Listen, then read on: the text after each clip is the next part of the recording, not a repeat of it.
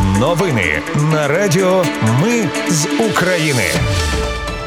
Вітаю, це Радіо Ми з України. Мене звуть Анастасія Вихор і Ви слухаєте головні новини понеділка, 30 жовтня.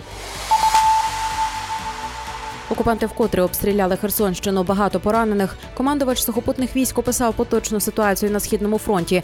Міноборони Росії стверджує, що над Кримом нібито збили вісім ракет «Стормшедом», а в Україні планують запустити смарт-мобілізацію. Про все це та більше за мить у новинах на Радіо Ми з України. Російські війська обстріляли кладовище села Кіндійка, що в Херсонській області. Попередньо одна людина загинула, ще одна поранена. Також окупанти обстріляли маршрутний автобус у Херсоні. Щонайменше сім людей поранені, зазначив керівник міської військової адміністрації Роман Мрочко. Одна жінка у тяжкому стані. У місті Береслав, що на Херсонщині через обстріл зникло світло. Окупанти атакували об'єкт критичної інфраструктури. У селищі Білозерка обстрілом зруйновані житлові будинки і ветеринарна клініка. Поранений 57-річний чоловік. Російські війська завдали ракетного удару по Запорізькому району. Попередньо це була балістика. Зруйнований один об'єкт соцінфраструктури. На місці працюють рятувальники, пожежники. Інформації щодо постраждалих немає.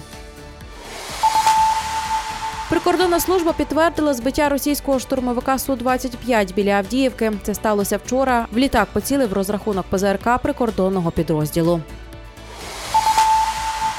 Командувач сухопутних військ описав поточну ситуацію на східному фронті. Обстановка лишається складною, особливо активні війська Росії в районі Куп'янська.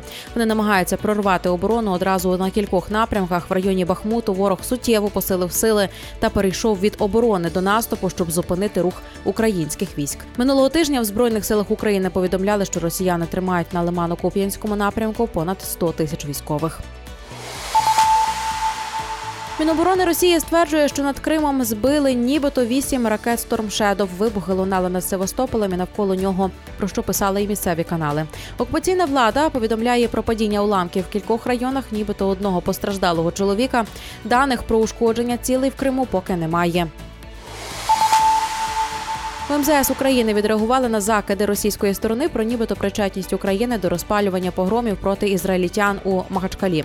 Речник МЗС Ніколенко заявив, що погрози розправитися з євреями це наслідок роботи російської державної пропаганди, яка десятиліттями культивувала серед росіян почуття ненависті до інших народів. Звинувачення МЗС Росії на адресу України в причетності до подій в Дагестані це намагання перекласти відповідальність із хворої голови на здорову.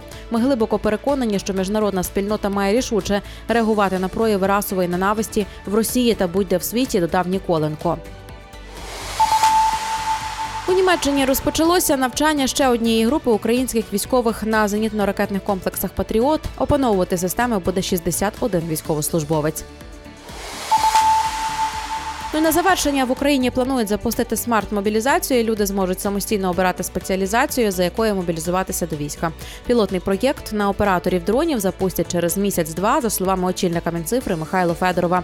Для участі в ньому треба буде подати заявку, пройти рекрутерів, і тести та навчання. Це були новини на Радіо Ми з України. Мене звуть Анастасія Вихор. Наші новини про те, що дійсно відбувається в Україні. Ми не робимо новини, зважаючи на чиїсь політичні чи бізнес-інтереси. У нас тільки реальні факти. Якщо на вашу думку, те, що ми робимо, важливо, підтримайте нас. Заходьте на сайт Ми з України.ком та тисніть кнопку Підтримати. Почуємось. Радіо Ми з України перемагаємо разом.